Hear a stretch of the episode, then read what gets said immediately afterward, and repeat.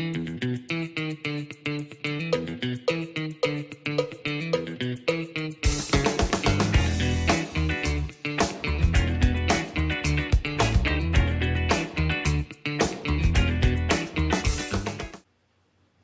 家好，欢迎来到股气，感谢大家今天的收听。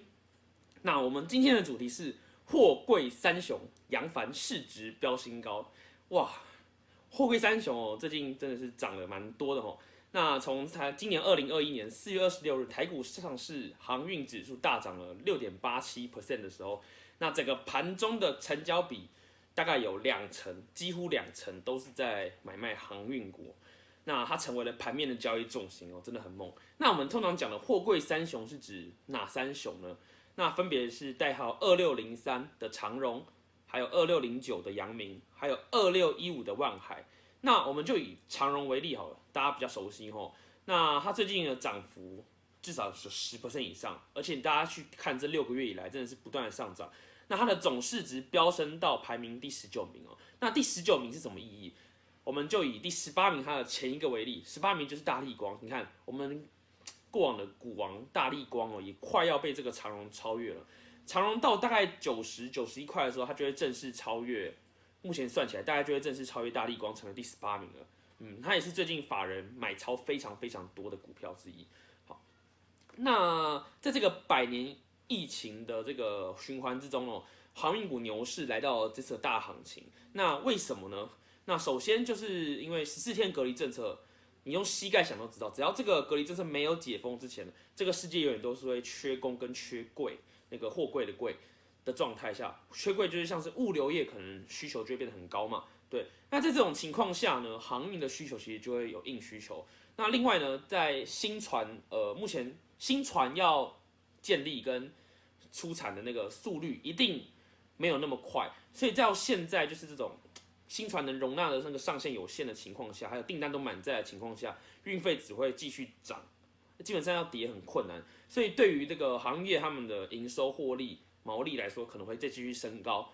那再接下来就是像是拜登提出了之前有提出那个纾困案嘛，那在纾困案之余呢，还有提出像是高达两兆美元这种基础建设计划。其实不止美国啦，欧美其实对于这种基础建设最近需求都很高。所以像我们前几集讲到的中钢等等的。钢铁业的需求提升嘛，其实也是因为这个原因。那航运业也因为这个需求提升嘛，我们就以钢铁为例，钢铁它各种原物料需不需要送来送去？需要嘛？那货柜的需求也很高嘛，对啊，那不止钢铁，其实很多硬需求的那种实体产业所需要的那种公司，其实都会受到这个影响。嗯，好，那你们觉得现在这是个货柜三雄的股票会不会太高？会吗？那各位一般平常都是用什么方式在估值股票的呢？那以前外资他们在评估航运股的时候，他们都是用 P E 法，还有 P B 法。那 P E 是什么？P E 就是本益比，股价除以每股盈余。那我之前有讲过，像是台湾的平均的本益比大概是二十嘛。那本益比这个东西，它是用来体现公司未来的盈利能力的，可以代表说投资人对公司未来的价值。增加的信心程度如何？所以像台积电，我就说它的本益比是三十，就是因为大家看好它未来的获利能力，看好它未来价值会继续增长，所以本益比就会先赋予它比较高，就是代表市价可能会超出更多的情况，大概是这个原因。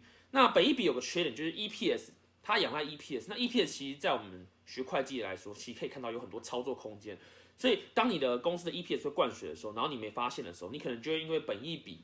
的这个方法去计算的时候有误差，而去错估了这张股票的价值。对，那除了 P/E 本益比的方法以外呢，大家外资以前用来评估航运股的，还有就是 P/B，P/B 就是净值比，用股价除以每股净资产。那这个方法去算股价，它通常是侧重于资产本身的盈利能力，因为有时候公司有些公司它的景气循环非常的频繁，它的盈亏起伏不定，所以这时候如果你仰赖 EPS 去推上股价的话，其实会很难算的精准。所以在这种情况下，就像航运之前也是上上下下，或是没什么起色的情况下，很多外资也是选择用 P/B 净值比去判断航运这个股票。所以过往都是用 P/E、P/B 哦。那最近呢，你看为什么航运股会大涨？因为很多外资其实对于航运股的股价有了新的评断方法，他们用企业价值倍数，就是 E/B 除以 E/B/I/T/D/A 去算。那大家可以去 Google 一下这个公司的详细细节。那我先简单讲给大家听，它其实跟这个企业价值倍数，它跟 P/E 类似，就是我们刚刚讲的本益比类似，它都是在评估企业估价功能的，但它比本益比其实更详尽哦。它不只是计算股价、市值等等，它还把一些债务、现金等等的因素都考量进来，可以减少企业因为高度杠杆带来的评估误差。简单来说啊，就是更精准的意思啦。那目前最新的评比就是摩根大通，他们觉得像是长荣，他们觉得可能会到一百零一元。那像是台湾的汇丰证券等等，他们也有提供一些参考资料，他们也认为目标价会在九十五元。所以他们的讲法就是说，哎，呃，主啊，假设啦，未来台股没有崩盘，可能就维持在万八、万九或万七的这种状态下，那这些航运股它现在看起来很高，但它其实还有很多很多的成长空间，这是他们的看法了。那我个人认为啦，我个人是觉得入袋为安啦，所以各位有赚到钱的人可以先出场。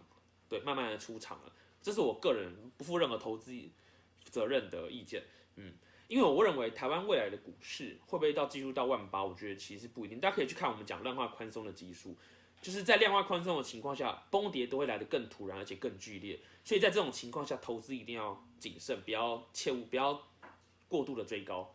好，那我们今天这集就讲到这里，那大家觉得航运股还有哪些潜力？那未来还有哪些是价值是我们没有看到，都可以在下面留言。那感谢大家今天的收听。